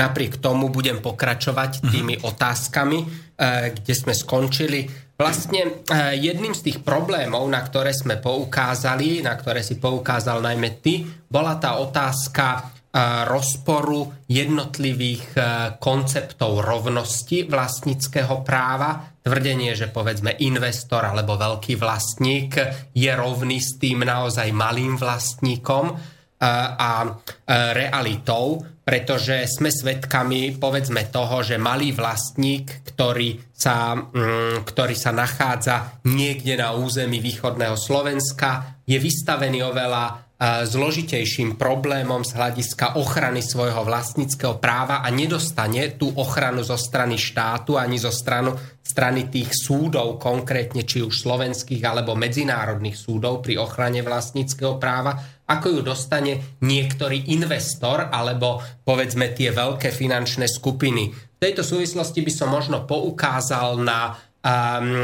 rôzne dohody o ochrane práv investorov, ktoré zabezpečujú výhodnejšie postavenie pre investora než pre rôznych vlastníkov. Čiže existuje vo svete ono 3000 tých rôznych investičných dohôd, pri ktorých sa ochraňuje investor. Špeciálnym spôsobom vytvárajú sa tie rôzne rozhodcovské tribunály pri investorov, čo je tiež samé o sebe určitý druh ochrany, ktorý nemajú ostatní vlastníci, ktorí sú takýmto spôsobom znevýhodnení. A my si určite veľmi dobre vieme, že nejaký malý polnohospodár na východe nemá takú možnosť ochrany, ako má e, veľké množstvo veľké množstvo týchto investorov prostredníctvom dohôd o ochrane investícií, pričom sa vytvorila dokonca až taká absurdná situácia, že žaloby proti štátu sa považujú často za investície. Žaloby proti štátu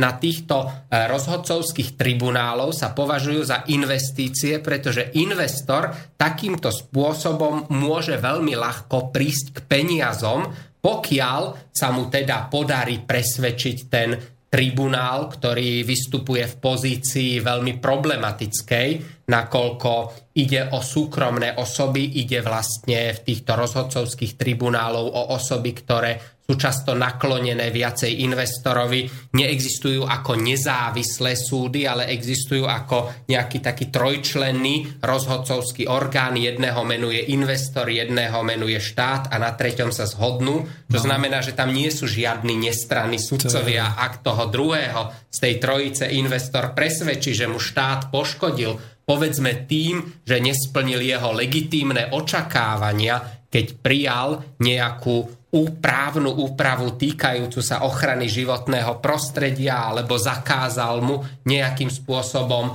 konať s vlastnými zamestnancami, v takom prípade porušil jeho legitímne očakávania alebo ho nepriamo vyvlastnil. Existuje veľké množstvo problémov, kde e, tieto rozhodcovské tribunály priznávajú, um, priznávajú investorom veľké sumy za veci, ktoré sú zjavne nespravodlivé alebo ktoré mnohí považujú za nespravodlivé. Keď sme spomínali toho Chodorkovského, tam sa dosiahol veľký rekord, keď v Hágu v minulý rok bol rozhodcovský súd, ktorý priznal trom firmám spojeným s Chodorkovským 50 miliárd dolárov, čo je obrovská suma a v podstate suma, o ktorej vnútroštátne súdy ani nikdy nerozhodujú. No, Napriek to už... tomu napriek tomu priznal takúto obrovskú sumu. Malý tribunál, ktorý je zložený z niekoľkých osôb, ktorý nie je nezávislý, neopiera sa o žiadne zákonné základy, ale rozhoduje na základe princípov e, v úvodzovkách z vlastného chápania spravodlivosti, princípu tzv.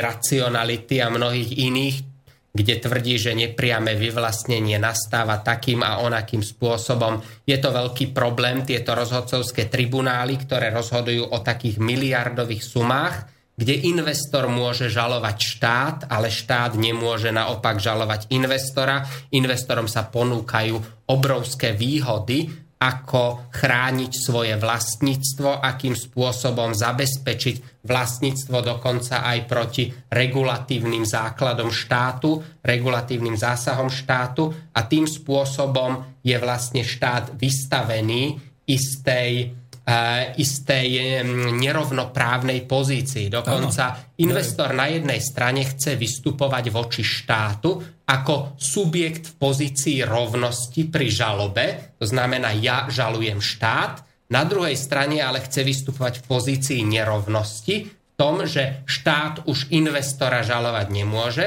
a investorovi sa vytvárajú dva v podstate spôsoby, ako chrániť svoje vlastnícke právo, to je na vnútroštátnych rozhodovacích orgánoch štátu a potom na tých investičných súdoch. Pričom na tých investičných súdach, tie investičné súdy sa nemusí obracať až po tom, čo vyčerpal vnútroštátne možnosti, ale on má vlastne na rozdiel od iného vlastníka dvojitú možnosť ochrany svojich e, vlastníckých práv. Obráti sa na vnútroštátny súd pro so žalobou proti štátu a obráti sa na ten investičný súd so žalobou proti štátu, čo je jednoznačne zvýhodnenie voči ktorémukoľvek z tých malých vlastníkov. No to už je, hej, ale úplná zvrhlosť a aj keď som ekonóm, tak toto tvrdím, že to už je podvodnícka vynaliezavosť určitých skupín, ako prísť k majetku, keď sa ešte aj žaloba, respektíve súd považuje ako investícia, z ktorej sa dá vyťažiť, dokonca možno vyplánovať vopred nejaký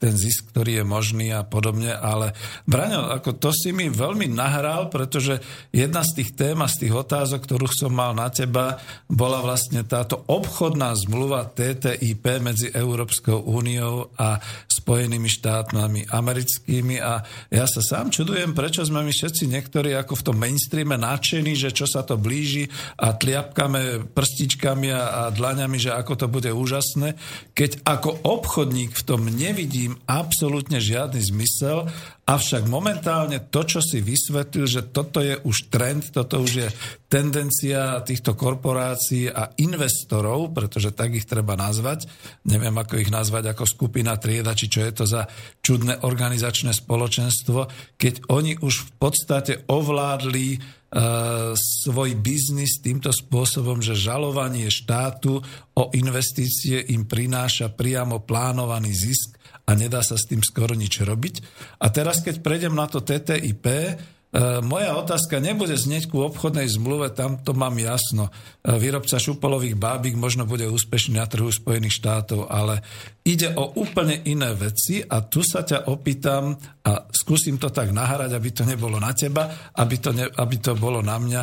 A nie je vlastne tá dohoda o TTIP medzi Európskou úniou a Spojenými štátmi v podstate legalizovaním tohoto postupu a týchto e, činností, týchto biznisov, ktoré vedú vlastne k tomu, čo si ty predtým hovoril, k riadeným investíciám cez žaloby, k tomu, aby e, vlastne štát bol žalovaný a, a, a strácal na tom, že tie korporácie budú mať zisky práve v tejto oblasti. Mm-hmm. No toto je veľmi zložitá otázka aj preto, že zďaleka nemáme prístup ku všetkým údajom a informáciám z rokovaní o TTIP. Takže veľké množstvo informácií môžeme len predpokladať, môžeme sa domnievať, že niečo je tak alebo onak. Avšak k najdôležitejším otázkam toho TTIP, ktoré sa týkali riešenia sporov medzi investorom a štátom, sme sa dostali vlastne až v novembri minulého roku, v novembri 2015, keď Európska komisia predložila vlastný návrh týchto riešení vzťahov medzi investorov a štátom. Môžem povedať, že tento materiál, ktorý bol zverejnený na stránke Európskej komisie, on samozrejme reagoval už aj na mnohé kritiky, ktoré sa objavili v minulosti voči tým rokovaniam TTIP, ktoré prebiehali dostatočne neverejne, ktoré prebiehali spôsobom, že z ní dali, dali dôvod na veľmi vážne obavy. Tento materiál reagoval v tom, že sa miesto tých, tej koncepcie trojčlenných tribunálov e, pokúsila Európska komisia navrhnúť akýsi verejný súd pri ktorom by sa vytvoril dokonca aj prvostupňový, aj druhostupňový orgán, ktorý by rozhodoval o tých žalobách investorov voči štátom. To v doterajšom systéme nefungovalo, čiže je to určitý určitý rozdiel voči tým investičným zmluvám, ktoré tu fungovali v minulosti, kde nebola tá možnosť odvolania, kde naozaj ten, dokonca aj tá kreácia súdnych orgánov bola absolútne nepriehľadná. Na druhej strane je to však stále nedostatočné, pretože neexistuje dostatočne jasný zákonný základ alebo právny základ, z ktorého by sa vychádzalo pri posudzovaní týchto vzťahov medzi štátom a investorom. Navyše je to len návrh Európskej komisie, čo samo o sebe môže byť ešte modifikované tou protistranou. E,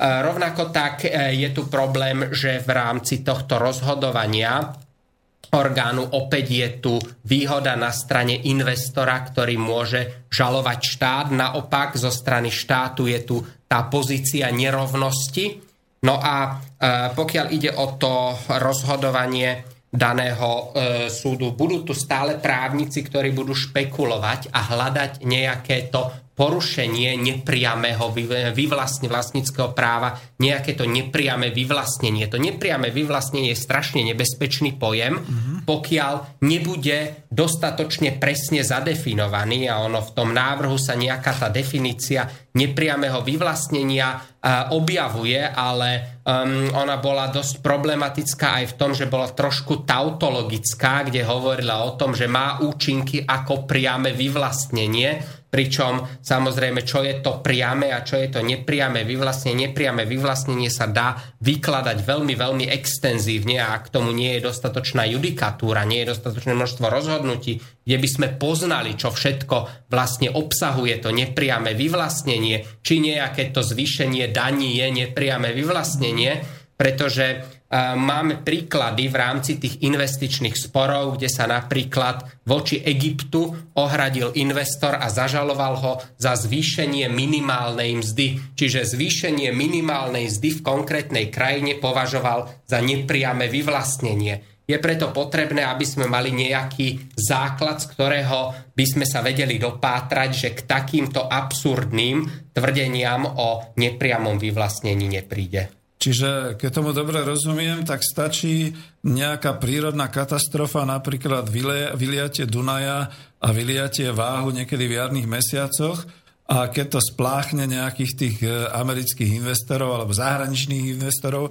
aby som nebol chytený za slovo, že len americký samozrejme, proste nadnárodné korporácie, keď im to e, zoberie v podstate tie montážne haly a podobné záležitosti, tak oni ešte dokážu žalovať slovenský štát za to, že nedostatočne zabránil tým záplavám a tým záplavovým nejakým možnostiam a ešte si z toho budú v podstate inkasovať zisk bez toho, že by do toho zainvestovali, lebo povedia, že my sme tam už mali tie montážne haly, my sme už boli pripravení na výrobu, my sme už očakávali takéto zisky v priebehu ďalších 5 rokov a štát, ty si nezabránil klimatickej E, katastrofe alebo teda e, tomu vyliaťu a podobných veciach a za to nám plať, pretože si toho nebol schopný. Je možné, že sa to takto bude diať?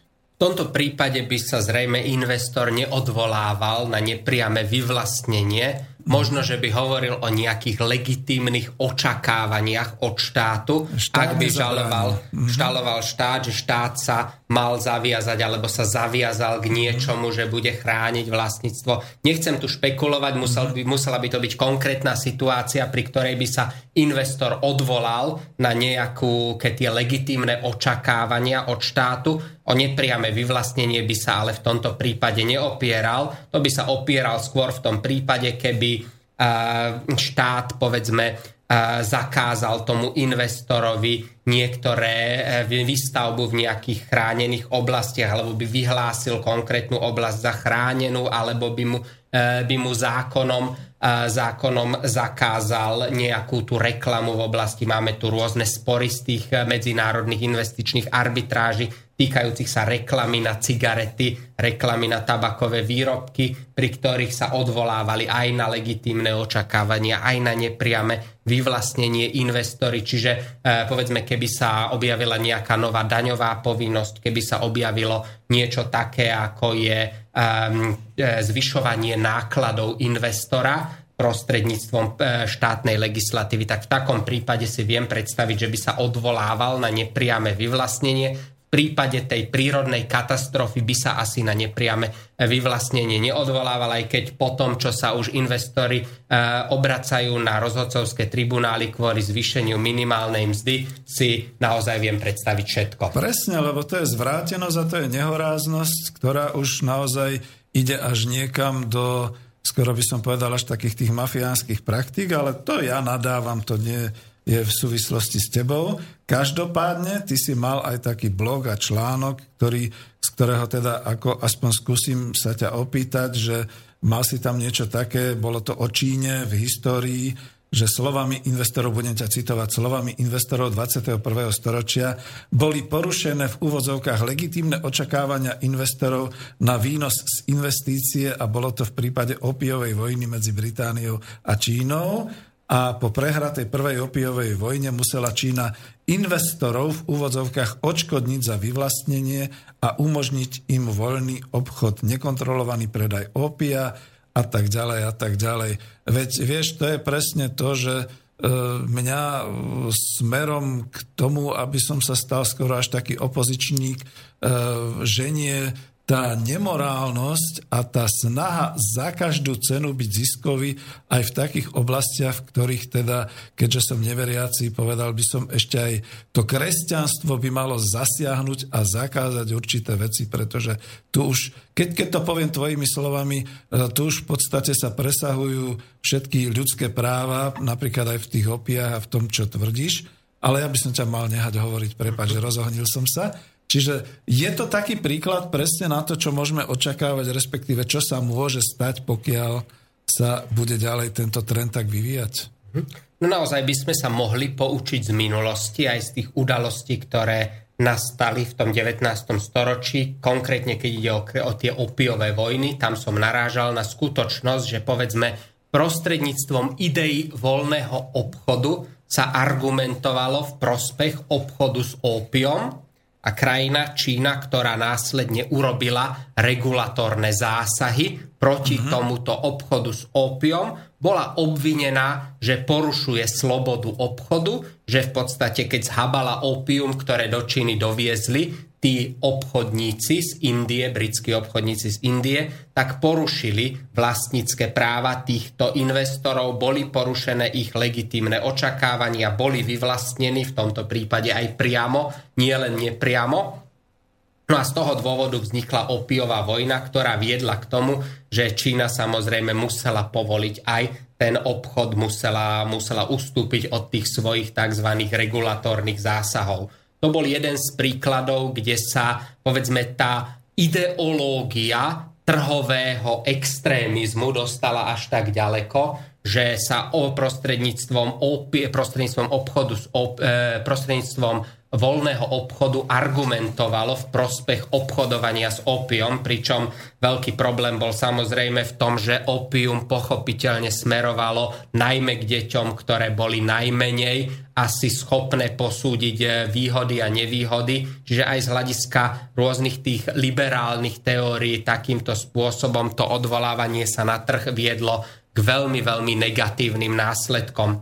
Rovnako tak, keď sa v súčasnosti hovorí o um, tom, že by štát mal fungovať ako obchodná spoločnosť. V tom konkrétnom prípade máme aj e, z minulosti e, situácie, keď veľké obchodné spoločnosti dokonca vystupovali v pozícii štátnych orgánov, sprivatizovali funkcie štátu a bola to konkrétne východoindická spoločnosť, ktorá sprivatizovala veľmi mnohé štátne úlohy, sprivatizovala úlohy štátu, čo potom samozrejme viedlo k tomu, že ona ako obchodná spoločnosť založená za účelom zisku, ten zisk navyšovala aj na úkor práv ostatných a Konkrétny príklad dražila výber daní na území. Sprivatizovala výber daní od orgánov, formálne uznávala veľkého mogula, sprivatizovala výber daní a ďalšie štátne funkcie tú daň následne nechala vydražiť. To znamená, že na, za výbercu daň, výbercom daní sa stal ten, kto ponúkol nereálne sumy a tento potom vyžadoval od miestneho obyvateľstva v Bengálsku, ktoré je teda prevažne dnešný Bangladeš, ale aj časť Indie. No a to bola jedna z najbohatších oblastí sveta. Tam v rámci týchto praktík, ktoré zaviedla veľká obchodná spoločnosť, následne prišlo k veľkému hladomoru, pretože tí výbercovia daní, ktorí si to no, vydražili, isté. sa snažili čo najviacej sa zahojiť pri tak, veľkým, e, pri tak veľkých nákladoch, ktoré s tým mali pri dražbe.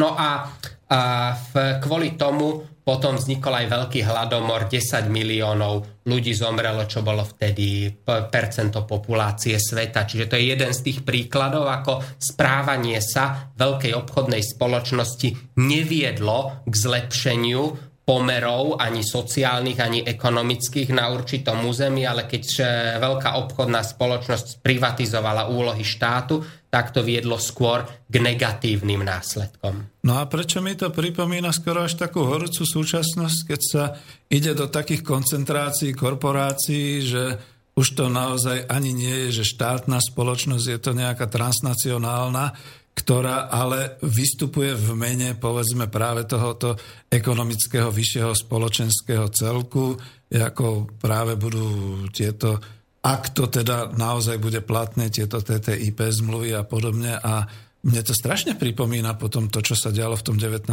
storočí, že sa začne diať aj tu, ale my ako demokrati to dnes voláme, že to bol neokolonializmus, to bolo niečo, čo už dneska ako snad nemôže byť a znova ako keby to hrozilo. Ja v tejto chvíli, keď som si teda zobral slovo, ešte poviem tak, že Martin bol trošku zo mňa zúfalý, že mal tam nejaké maily, ale ja som sa cez tú pesničku pozeral na ne a prepačte mi, milí poslucháči, ja som vás síce vyzýval k tomu diskutovať a pýtať sa, ale tieto otázky, ktoré tam sú, sú príliš konkrétne na to, aby sme ich my momentálne odpovedali.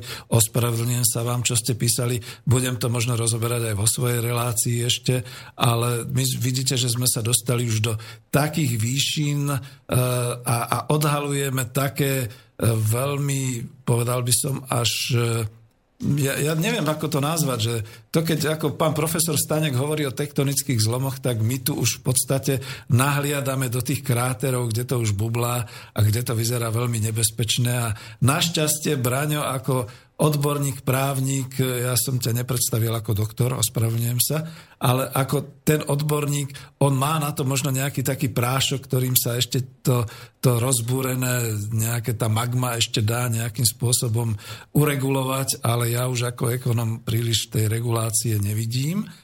Ale aby sme išli ďalej, lebo to boli len moje komentáre, e, my sme tu ešte niečo chceli a už sme zabrdli trošku aj do tej oblasti tých toho ideologického pohľadu na to vlastníctvo, tak neviem, e, ak som ťa prerušil, ešte sa vráť a potom sa budeme venovať tejto časti.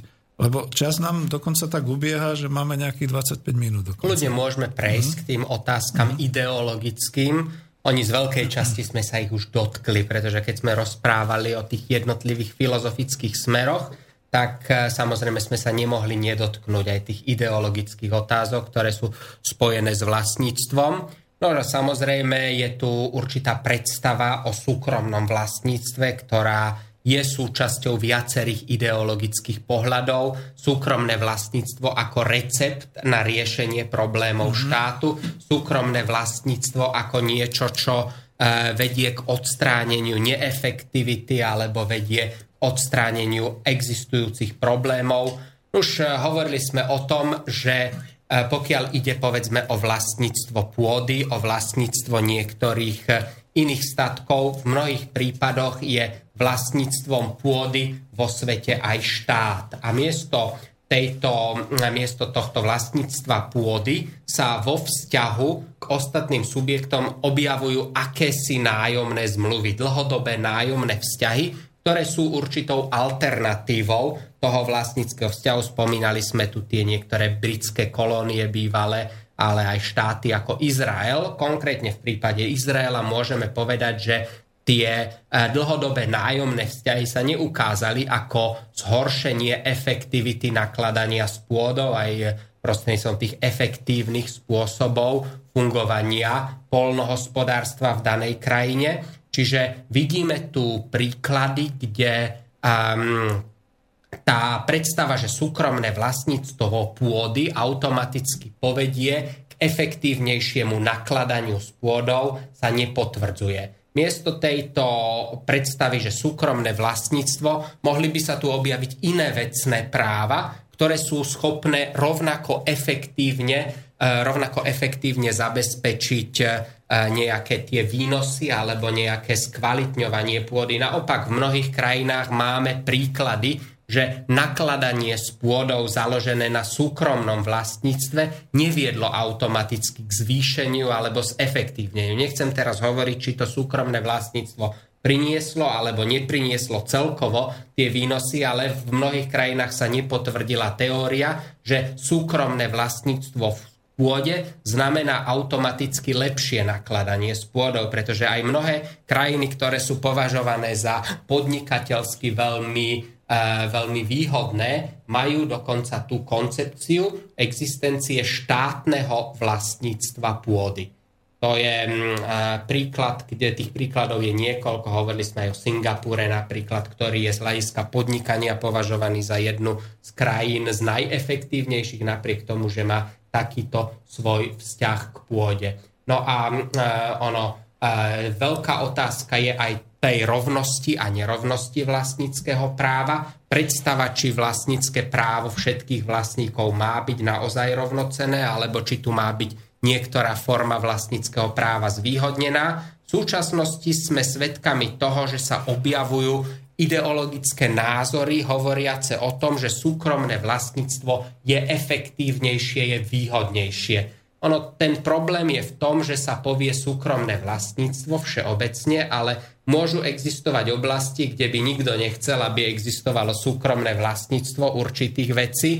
Napríklad zbranie, ťažké zbranie v súkromnom vlastníctve nemusia byť práve najvhodnejším e, spôsobom regulácie vzťahov k týmto veciam a keď by boli súkromné zbranie, e, keby existovali súkromné chemické zbranie alebo súkromné jadrové zbranie, to by mohlo viesť priamo ku katastrofe. Čiže oh. tá všeobecná, e, všeobecná fráza o tom, že súkromné vlastníctvo je efektívnejšie než povedzme iné formy vlastníctva, sa nepotvrdzuje najmä vo vzťahu k takýmto veciam. Musíme definovať, o aké veci ide. E, môžeme povedať, že sa objavuje veľké množstvo týchto ideologických zjednodušení, ktoré vychádzajú nie vždy zo správneho predpokladu, ale um, rovnako tak e, ten ideologický problém spočíva aj v tom, že nemáme vždy jasno, čo to vlastne vlastníctvo znamená. Pretože keď budeme rozprávať o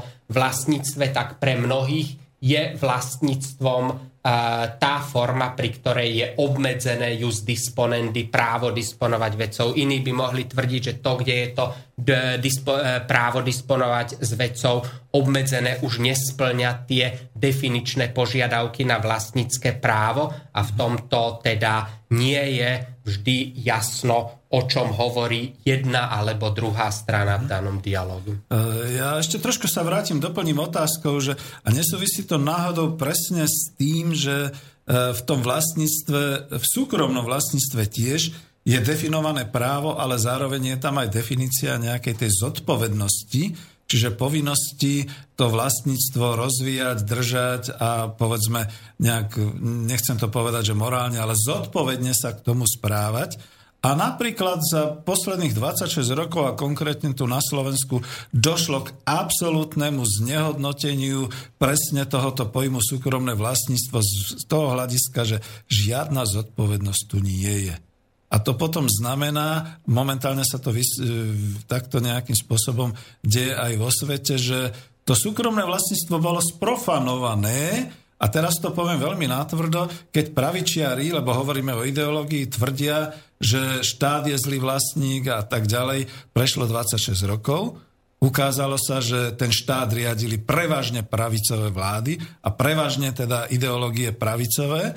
A ukazuje sa, že e, zabudli na ten prvok zodpovednosti, to znamená sprofanovali to súkromné vlastníctvo ako také v zmysle, že keď hovorili o tom, že štát uvoľnili teda ruky štátu k tomu, že všetko sa vlastne privatizovalo, všetko e, sa dostalo do súkromných rúk a zabudli nejakým spôsobom vyžadovať tú zodpovednosť, tú povinnosť voči tomu vlastníctvu, voči tomu majetku a tým pádom spôsobili to, že momentálne je už u ľudí presne opačná verejná mienka, kde množstvo ľudí, a je to nemainstreamové naše vysielanie, keď potvrdne si myslia, že Súkromné vlastníctvo, fuj, to sú všetko tí podnikavci, tí, ktorí chcú iba zisky a nič iné.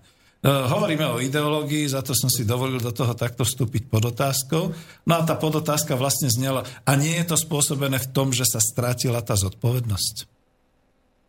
Celkom určite tá zodpovednosť je veľmi dôležitou podľa ústavného poriadku, je veľmi dôležitou súčasťou e, vlastníckého práva to znamená záväzok vo vlastníctve, ten je dôležitý. Čo je ďalej dôležité? Musíme povedať, že i v rámci tých rôznych filozofických smerov samotná sloboda znamená aj zodpovednosť, keď sme hovorili o tej uh, koncepcii slobody a rozoberali sme.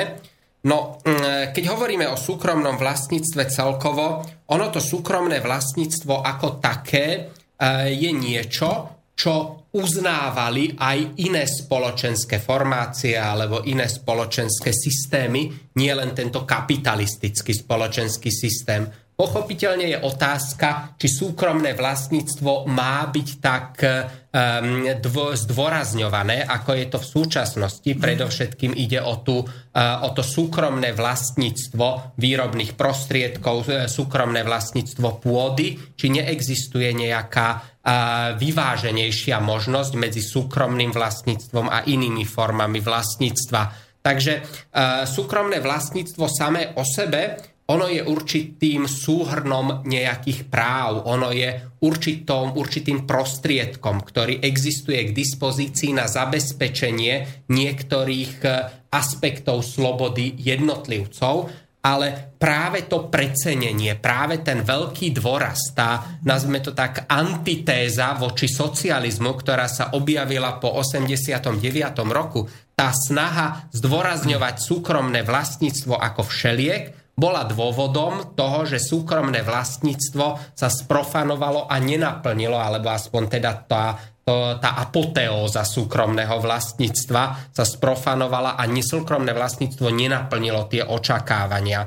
Mohli by sme to vidieť aj v niektorých iných krajinách, povedzme na východ od nás môžeme porovnať dve porovnateľné krajiny, Bielorusko a Ukrajina. Na jednej strane máme Bielorusko, kde sa nepristúpilo k takej forme privatizácie, nepristúpilo sa k takej forme zdôrazňovania súkromného vlastníctva a proti tomu stojí Ukrajina, kde naopak prebehla oveľa väčšia privatizácia.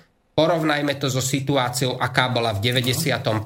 pri rozpade Sovietskeho zväzu, kde Bielorusko v HDP na hlavu zaostávalo za Ukrajinou a už pred majdanskou krízou, teda už v roku 2013, malo Bielorusko dvakrát väčší HDP na hlavu, než mala Ukrajina a v mnohých iných ukazovateľoch bolo na tom Bielorusko oveľa lepšie než samotná Ukrajina. Čiže existuje veľa príkladov, Toto ktoré... bol veľmi dobrý príklad, prepáč, že som ťa prerušil, lebo ešte z hľadiska práva sme si to teraz takto objasnili, ja som za to konkrétne položil túto otázku, lebo z hľadiska zase ekonómie bol tu jeden makroekonom, ktorý hovoril koniec klasickej ekonomie, vraciame sa ku politickej ekonomie. A ja ho podporujem Mariana Vitkoviča v tom, že vlastne klasická ekonomia presne zadefinováva určité ekonomické deje, napríklad to, že dobre vložia sa náklady, investície, vznikne z toho teda výsledok, ktorý je ziskom, ktorý si privlastňuje ten vlastník,